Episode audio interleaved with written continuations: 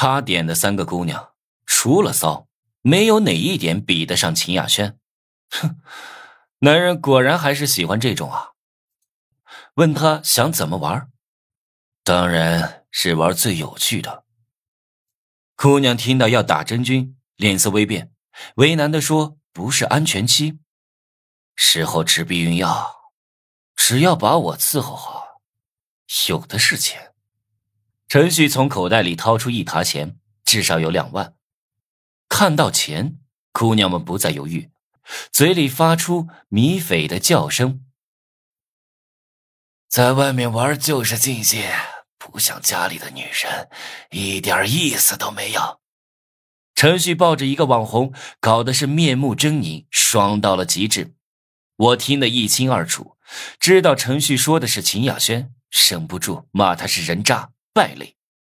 亏秦雅轩还那么喜欢你，你居然这么说他。不过那三个网红身材是真的好，真的是骚。陈旭还在大战网红，身体素质是真的好，把我羡慕的不行。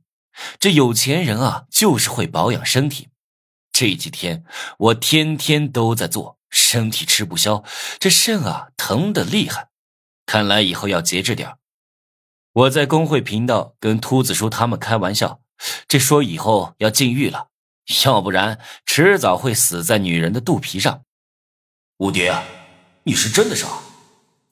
你可以去商城里买精力恢复药，可以恢复肾精，一瓶只要二十金币。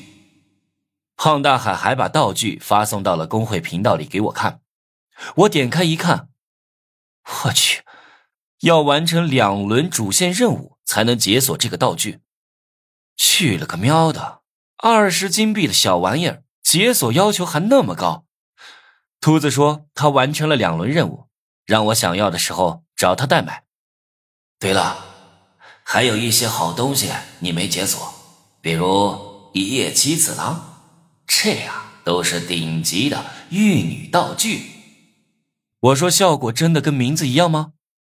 秃子叔只回了“嘿嘿”两个字，估计是亲身试验过。真羡慕。我们在工会频道聊天，炸出了小优。他吐槽：“我们是一群无能的大叔。”